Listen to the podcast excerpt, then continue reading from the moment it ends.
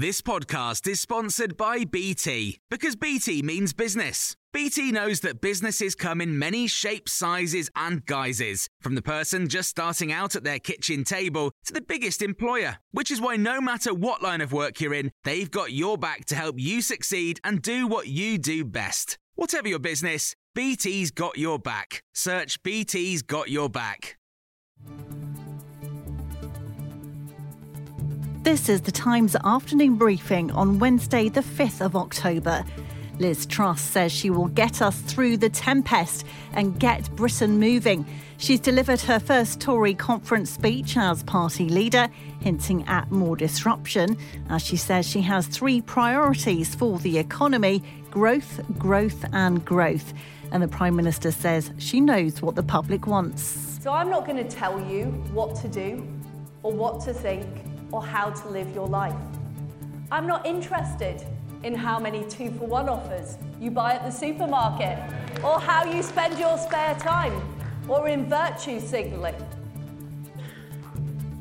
I'm not interested in just talking about things, but actually in doing things. Liz Truss walked out to the nineties classic Moving On Up by M People. The Tory faithful in the audience gave her a resounding standing ovation, but she was interrupted briefly by protesters in the hall holding a flag which read, "Who voted for this?" But the conference has seen a U-turn over a tax policy this week and the threat of another major split over the level of benefits.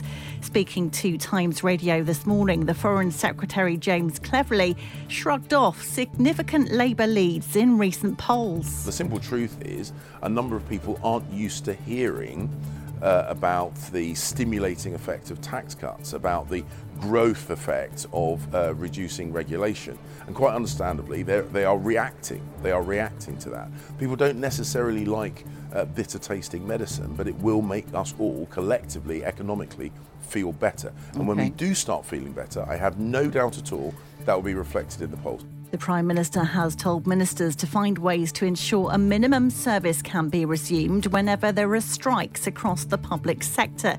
Jacob Rees-Mogg has also been tasked with drawing up a list of important public services on which legal limits on strike action can be imposed. T U C General Secretary Frances O'Grady has told Times Radio that she thinks Liz Truss is trying to divert attention away from her own political situation. This is a chaotic and incompetent Conservative government that is crossing a road to pick a fight with nurses, firefighters and teachers, and it's to distract from their own civil war and the disastrous mini-budget uh, that we're seeing unfold before our eyes.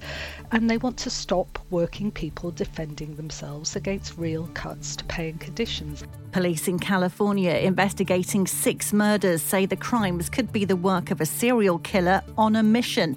The shootings took place between April and September. Six victims were killed and a seventh survived her injuries in the Stockton and Oakland areas. A reward of one hundred twenty-five thousand dollars has been offered for information leading to an arrest.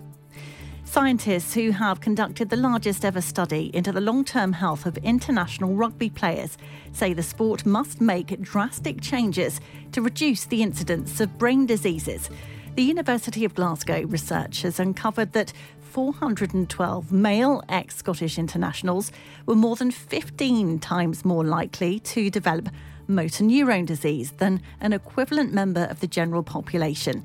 They can't yet explain the link, but lead researcher Professor Willie Stewart fears this may just be the tip of the iceberg. In that we're seeing this, these observations from largely amateur era athletes, and the, the way the game has changed, the professional era with much more training, much more game exposure, the head injury rate's gone up, head impact rate's gone up. I am genuinely really concerned about what's happening in the modern game and whether, you know, in twenty years' time, if we repeat this study, we may see something which is even more concerning.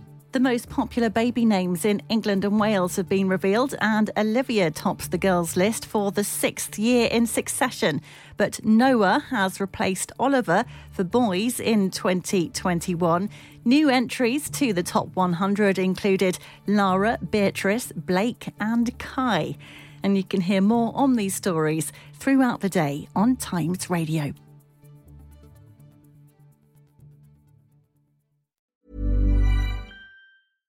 Small details or big surfaces, tight corners or odd shapes, flat, rounded, textured, or tall.